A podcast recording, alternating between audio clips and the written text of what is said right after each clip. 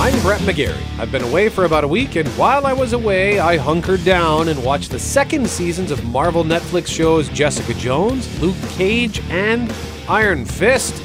The results were surprising. Plus, I'm Jeff Braun. I'll review the newest Coen classic and something a little less classic but still fun. Plus, on home video, it's time to celebrate a 15th anniversary for a Christmas classic. First, it's the news from the couch.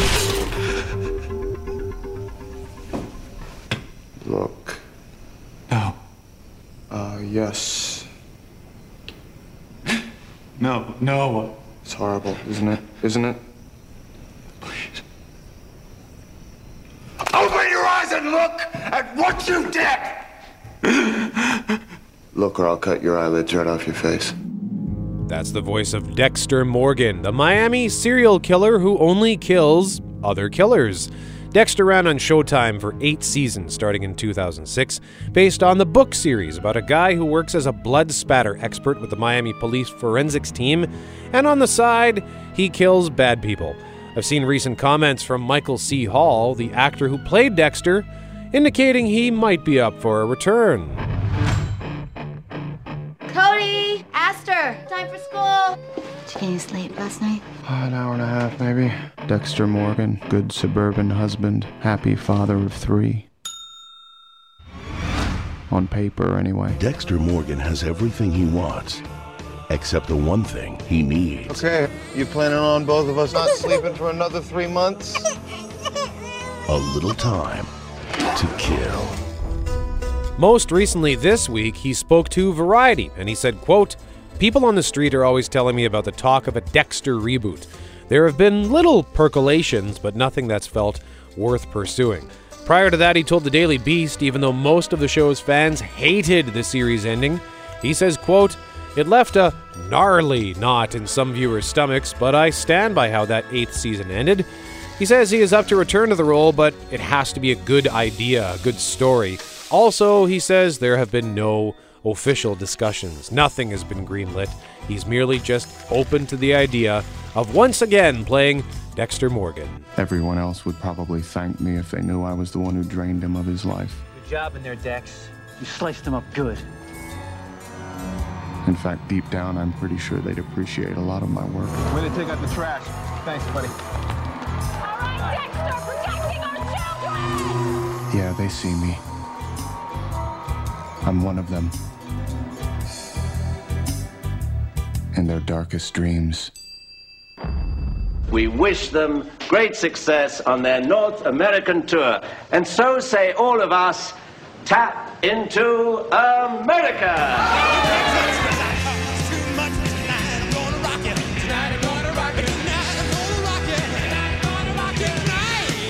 Spinal Tap is getting back together for a special show in 2019 celebrating the 35th anniversary of the greatest comedy of all time.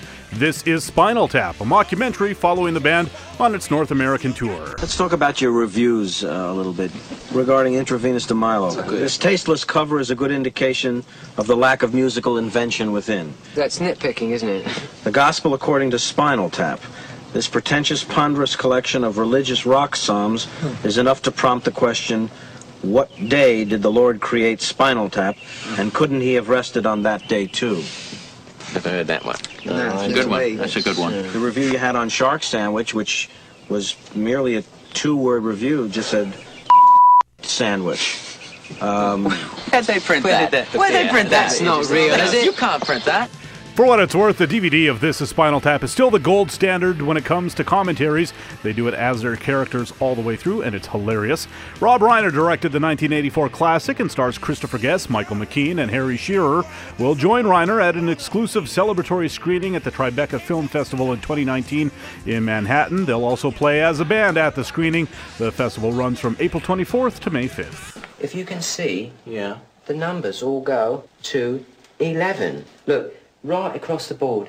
11, Oh, 11, And most of the 11, and amps go up to 10. Exactly. Does that mean it's louder? Is it any louder? Well, it's one louder, isn't it? It's not 10. You see, most most blokes are going to be playing at 10. You're on 10 here, all the way up, all the way up, Yeah. all the way up. You're on 10 on your guitar. Where can you go from there? Where? I don't know. Nowhere, exactly. What we do is if we need that extra push over the cliff, you know what we do? Put it up to 11. 11, exactly. One louder. Why don't you just make 10 louder and make 10 be the top number and make that a little louder? These go to 11. You're devoid of anything that's remotely caring or empathetic. Shut up. That is a great compliment. You don't come to work for two days because you were constipated? Yeah, luckily it was only two days. People do things constipated. Come on, I shot a porno constipated. I ran a 5K marathon constipated. I was in a hot dog eating contest constipated. And I still f***ing won. JB Smoove, aka Leon, is usually the best addition to the second half of Curb Your Enthusiasm. He's the boisterous, foul mouthed, energetic presence in a world that was otherwise a little bit quieter. They've been working on Curb Season 10, and they put out a teaser this week, which features JB Smoove arriving on set to find out Leon didn't have any scenes to shoot that day, but he still inserted himself in the scene anyway. What is if there's a lot about a poppy seed? Poppy seed's amazing. What are you kidding? What about sesame? You like that too? I like the saying it. I don't like eating it. The only seed I Yeah. can. What are you doing? Huh? What are you doing? We're filming. You're I'm filming too. You're not in this scene. I'm in this now. You drove in full costume. Right I did. Right? Okay, you guys yeah, want okay. preparation, right? Hey, you're not in the scene. Get out. I'm in this now. I'm already here. Larry David and Friends will be back sometime in 2019, we guess. There's been no premiere date announced yet from HBO, but it's coming. Curb Your Enthusiasm, season 10, up in this.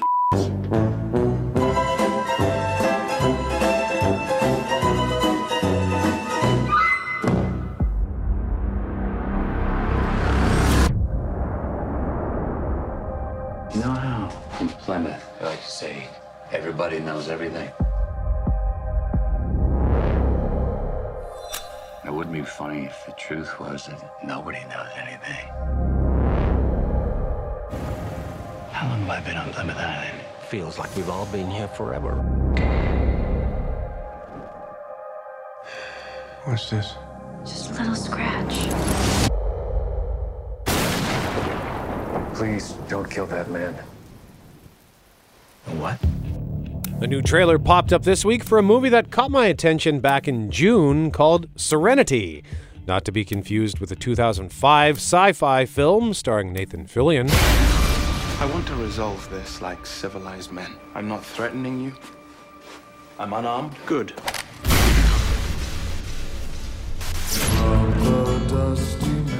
Playing the music for the first season of True Detective, by the way, because Matthew McConaughey is in Serenity. He plays Baker Dill, a fishing boat captain who leads tours uh, off a tropical enclave called Plymouth Island. Unfortunately for him, his ex wife Karen finds him. She's played by Anne Hathaway, and she's looking for help regarding her mean husband, played by Jason Clarke. I will give you $10 million to drop my husband in the ocean for the sharks. There's right and wrong, heaven and hell.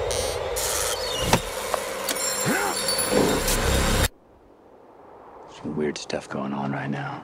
This whole island's a part of it, but nobody knows it. Hathaway's return to McConaughey's life ruins his quiet existence as he is put back into a life he had tried to forget. So now he's once again struggling to decide what's right and what's wrong in the hope he can rediscover serenity. Great cast in this, by the way, alongside McConaughey and Hathaway are Diane Lane, Jason Clarke, and Djimon Hounsou. Serenity was supposed to open on October 19th, but now it's set to open January 25th, which means that in spite of its great cast, it probably sucks. Okay, John, you want the truth? You don't. Fate's funny, huh? Where in the world are we? Big Mouth will return to Netflix. That's right, I'm back, you m******. What's my lifespan? It is unclear. That's a foul mouthed ladybug, a recurring character in one of the best comedies out there right now, Netflix's Big Mouth. It's an animated show about middle school kids going through puberty. They get horrible advice from hormone monsters, shame wizards, and each other. It's hilarious and very dirty, but it also has a lot of heart. There's really nothing like it, and I'm thrilled it's coming back for a third season, as per this announcement this week from Netflix.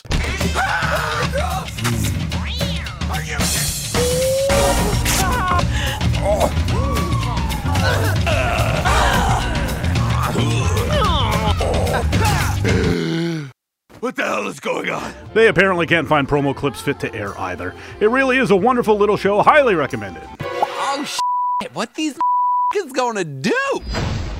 Hello? Hi, you're soaking. No, Come no, on. I'm fine. I'm fine.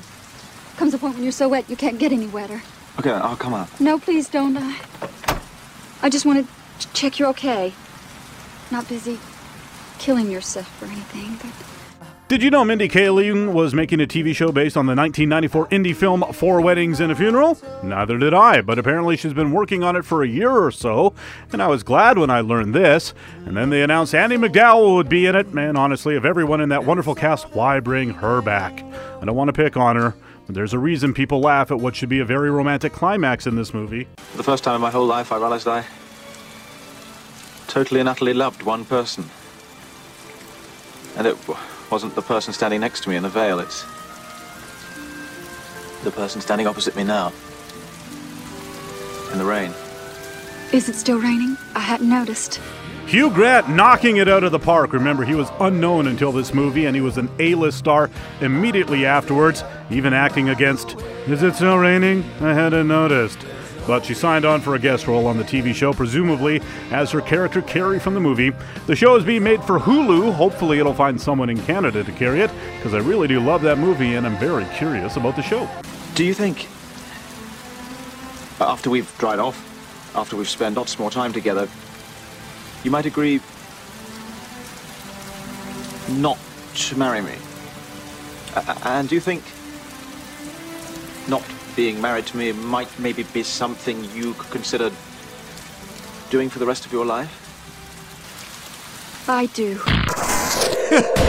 that is the news from the couch. You really hate Andie MacDowell. Uh, I, I I really do. I, I don't I don't want to be mean, but there's just something about her that just doesn't work for me, man. So you love that movie. Love that movie. And another one of your favorite films, if memories recall, uh, uh, is Eh, Groundhog Day. Everyone's one of everyone's favorite movies. Everyone loves Groundhog Day. She's she's a little better in that. I will give her that. But it's still eh, most times when I watch it, it's like, wow, they could have found somebody better. She was also in, I see, Sex, Lies, and Videotape.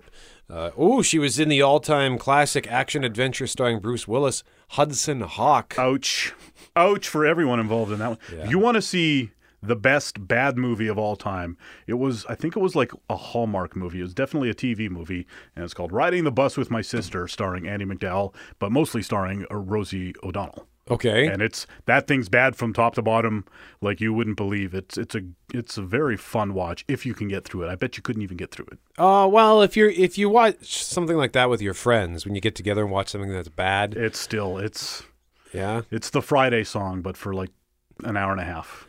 I know I know some people who used to get together. Uh, they used to watch bad, scary movies. Oh yeah.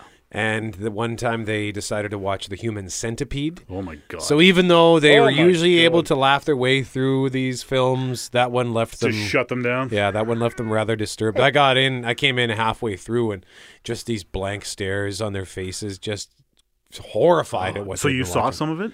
I saw actually. I it might have come in at the end. I didn't see much of it. So Uh, That's the worst spot to be when you're in the human centipede. we'll tell you what's coming to home video up next. Big Christmas classic gets a 15th anniversary edition. Details in a moment. You're listening to the Couch Potatoes. Predators. They'll conquer this planet. Do you have a plan? Ex sniper with PTSD and a team that's mental?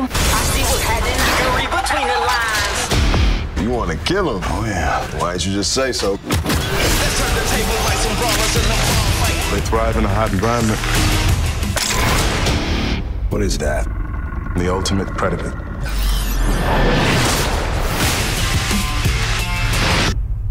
Brett McGarry, Jeff Braun. We are the Couch Potatoes, having a look at what is coming to home video. What was that, Jeff? The Predator on digital HD on Tuesday uh, with a pretty decent cast. Boyd Holbrook from what's it, Narcos on Netflix. Yep. Trevante Rhodes, who was in Moonlight. Jacob Tremblay, the little boy from Room. What, he's in the Predator movie. Wow. I, I wonder. Uh, he's probably not one of the team that Oh, I fights think the Predator. He, he might. I think he's the kid who inadvertently triggers the return of the Oh. predators. He finds something that sends a signal out to them, and whoopsie daisy, they come and invade Earth again. Good job, Jacob. Keegan Michael Key from Key and Peele, Olivia Munn from The Newsroom, and Sterling K. Brown from This Is Us and The Predator. The fifth or uh, it's a reboot thing, right? Yeah. Ish. Yeah, yeah, that's right. I think it's uh, I can't, yeah, rebootish. It's Yeah. because they had Predator, the uh, the classic from the '80s with Right. Schwarzenegger. Then there was Predator Two with Danny Glover, which was not so classic. And then there was Versus the Alien. Yeah, Alien versus Predator. There were a couple of those, Right. and then there was Predators. I think a few years, about eight years ago or something. With Shia LaBeouf. Uh, was Shia LaBeouf in that? I think so. Okay. Uh, also out, The House with a Clock in Its Walls. Okay. Starring Jacob, ja- Jacob, Jacob Blackob. Do you remember that that spot he used to do? He used to run on on uh, radio stations across Canada, and it was uh, well, he didn't do it, but the end of it, it was for Nickelodeon, and it was Jack Black saying Nickelodeon. That was Jack Black. Yeah, because I remember we used to sing that all the time. Yeah, I'm pretty sure it was Jack. Black. That's that, that's it's on that's on brand. I, I believe it. Um, and over on Blu-ray DVD. F- Searching with John Cho. That's the one where he's trying to find his uh, daughter on the internet. She goes to away to school and disappears. Yeah, that looked really good. There's a 4K version of Philadelphia. I only put it on the list because I really like the movie Philadelphia. I don't think you need to see it in 4K, but whatever. And then uh, the coup de grace here, the Elf 15th anniversary edition. Will Ferrell's Elf, the Christmas classic. And for you, it's about the fifth anniversary. right? Yeah, I, d- I was a long time holdout on that. I was like, well, that looks like a silly kids movie. Why would I watch that? Then one day I watched that and laughed myself hoarse, and I watch it usually twice a year ever since. Yeah, I watched it. I didn't watch it for the first time until 2008. And at the time, I thought, well, I don't quite get why people are so jacked up about this. But I also remember, had to remember that I watched it as an adult, not as Yeah, a yeah. kid, not as a teenager. you naturally latch on to those things that you watch when you're younger, right? Right. But it is very funny. And it, it was the, I think, probably the movie that really helped solidify Will Ferrell as a star. Absolutely. And he'll live on forever now just because of that movie. Other movies sort of come and go, but if you get a Stone Cold Christmas classic, that thing can hang around for a while. And I think this is there hasn't been anything as classic since Elf, so it's probably the newest Christmas classic. Up next on the Couch Potatoes, Jeff referenced it earlier, the newest classic from the Coen brothers. You're listening to the Couch Potatoes. Welcome back to the Couch Potatoes. I'm Jeff. He's Brett. Going to talk movies now. The Coen brothers have a new film out on Netflix called The Ballad of Buster Scruggs. People are so easily distracted. So I'm the distractor with a little story. People can't get enough of them because, well, they connect the stories to themselves, I suppose. And we all love hearing about ourselves. So long as the people in the stories are us, but not us. This'll tell to tell.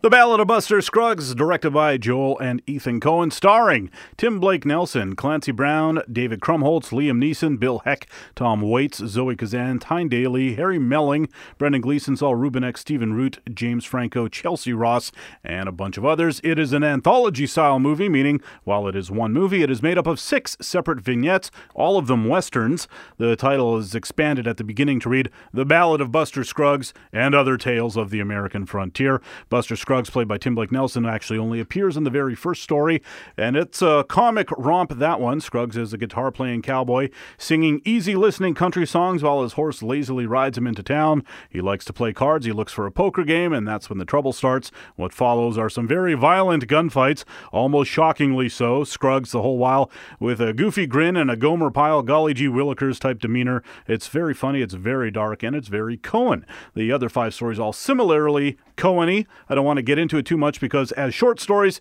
it doesn't take a lot to spoil them. So uh, just keep mum on those. As a whole, though, the movie is basically all their different styles in one. There's screwball comedy, there is serious arresting drama, there's the in-between area where they are their best, and there's one tragic story that I think really pushes this into their upper tier. Time will tell for sure. After all, I don't think there's one Coen movie that isn't better the second time you watch it. There's stuff their stuff is just like that. Uh, The more you watch, the more you get out of it. So while all six stories feel like Coen stories, they don't really connect at all, other than there's one tangential connection between the first story and the last. Again, After I rewatched it a few times, I may realize all sorts of connections. I feel like they should have connected them better, though. It would have made it all the more impressive if it was they're all directly connected, but that's just a minor quibble. The movie looks fantastic. These guys are precision filmmakers, almost to the same degree that Stanley Kubrick films are. Um, it, it adds this coldness that works with so much of their stuff because they put their characters through the wringer in a way that you really do want some emotional distance from it all because it would be sort of unbearable to watch otherwise. It's sharp, crisp, deliberate. The gorgeous because of the western scenery. And the violence is really something else. They love shooting people in the head. There are some pretty gross things in here as well which i did not really care for. Uh, and the well-versed Coen fan of course knows that Animals are not immune from their violence either, so prepare yourself for that. The weirdest part about it all was the Netflix of it all. I was watching the CFL playoffs with a buddy last Sunday, and he asked during a break if I'd watched Buster Scruggs yet, and I'd totally forgotten that it had even come out. He had already seen it, and it's uh, been a long time since any of my friends got a jump on me with the Coens. Needless to say, I would have much rather seen it on the big screen, but it's the world we live in now, and Netflix is driving hard for world domination. The movie did play in some real theaters in order to be eligible for awards. And I think we will start hearing the word Netflix at the Oscars from now on. Maybe not this, although maybe this. But uh, Alfonso Cuarón, he won an Oscar for directing Gravity a few years ago, he's got a movie called Roma coming out on Netflix in a couple of weeks that the critics have been gushing over and say it's like one of the Oscar frontrunners. So it's going to be Netflix at the Oscars this year. Buster Scruggs, meantime, will almost certainly get into the Golden Globes in that comedy musical category. There's also a lot of singing that might actually be a musical. The only drawback I thought was that it made me want a new full length feature from the Brothers Coen. They have proven themselves great at short form filmmaking now, and it just left me wanting more. Four and a half couch cushions out of five for the Ballad of Buster Scruggs. How long was this thing? Two hours and 15 minutes. Really? Yep. Was this was originally supposed to be a series? They, Or they, yeah, they said it was going to be like a six episode series. So I guess each one of these vignettes would have been a, its own half hour show or something like that. Okay. And then for I don't know why they slammed it together. I think honestly, I think that they realized or somebody said, "Hey, this stuff is really good. Mash it into a movie, and then you can win awards and that sort of thing." And probably, I think that's what Netflix wants is to have their name ringing clear from awards podiums in the middle of winter. Yeah, if, if they can get into the discussion of prestige film, Mhm. that does help elevate them, and it just gives them that extra buzz. Like the the mere concept of Netflix having a presence at the Oscars, Yeah. kind of it almost offends me. I know, right? And that's what they're trying. They're trying desperately to overcome that. the The offense of it all is that you don't get to see these things in theaters unless you know you work in critic circles that are live in L.A. or New York. Yeah, and that's and that that really did bug me. I was like, because because it looks, it's so well shot. I was like, oh, this would look good on a big screen. well, you saw another movie this week, and I was shocked when you told me you saw this one. Yeah, I did see it. It's uh called Instant Family. Marky Mark and Rose Byrne star in it. I love what you two are doing with this house, but what are you going to do with five bedrooms? You guys are obviously never having kids. What was that look? I did not do a look. You're doing a look right now. There's no look. Have a good fight, guys. They're looking to add to their family and consider fostering a teenage girl. Lizzie comes with two younger siblings. Three kids? Too much. Oh. oh, my God. They're adorable. Why would you show us that? That's wrong. So, next thing they know, they have three kids, and as brand new parents, they are overwhelmed and hilarity ensues. Look at what this boy texted her. Is this that kid Jacob? Hey, I saw the picture you sent her, Jacob. You're lucky I'll end your life right now, Carrot Top. We're gonna call your mom. You're going down today. So what do you think of that, Jacob? My name's not Jacob. What? Okay, okay, okay. Yeah, this was a bit of a weird one. I thought you were surprised that I went to go see it, Brett. yeah, this doesn't strike me as a film uh, that Jeff Braun would go see in theater. I suspect you were maybe dragged to this Uh. I, am uh, I will not say dragged in public, but yeah, it was agreed upon by my girlfriend and I that we would go see this last Friday night. Okay. Yeah, for sure. All right. Uh, and for starters, it's not a straight comedy like you would think it is from the trailer there uh, that I thought it was going to be. I don't mean that it has a little dramatic turn at the end like most comedies do. It has some fairly dramatic stuff peppered in all all the way through. It also has some very silly comedy, so tonally, it's a bit of a mess. It's very hard to pull off real comedy and real drama in the same movie, which is why so few movies even try to. There's some whiplash involved in watching Instant Family in that regard. It doesn't ruin the movie or anything, but it does create an odd sensation at times. Mark Wahlberg, oddly enough, is an actor that fits very well into things that you aren't quite sure are trying to be funny or are trying to be serious. He can read a line and people will be divided as to whether he's doing it comically or not. That actually helps in this movie. Um, to be fair, it is more overtly comedic than dramatic, but the drama feels pretty real and pretty heavy when it hits. The movie is largely about the foster care system, and that involves a lot of sad stories, and they can come across as very real. Foster parents telling stories about how difficult the adjustment can be for them and for the children. And then it's like undercut, undercut by a joke about a single mom looking to adopt an athletic black boy that she hopes will become a star football player, which is that's insane and then they ride that joke all the way through the movie. People keep accusing her of trying to blind of blindsiding the system, a reference to the Sandra Bullock movie Blind The Blind Side, where she adopts a black kid who goes on to be an NFL star. Uh, the movie also seems to be underwritten by whatever the official foster care organization in the U.S. is. There's a website and a call to action appear right at the beginning of the end credits. Oscar winner Octavia Spencer and comedian Tig Notaro play the foster agents, and they actually have some good chemistry, and they're responsible for a lot of the legitimate laughs in the movie. But they also drop stats and anecdotes in a manner that actually made me wonder if the official foster care organizations wrote the script. So I guess I wasn't far off. I'm not sure. The movie takes seriously the matter of foster care and adoption, and then, you know, drops in the blindsiding lady for laughs. Very weird at times. The family stuff between Wahlberg, Byrne, and the three kids is all great. It sort of goes as you would expect. They're excited, then it's harder than they think. The little ones like them. The teenager is difficult. Will the teen ever love them? Will the birth mother they've been taken from get the kids back?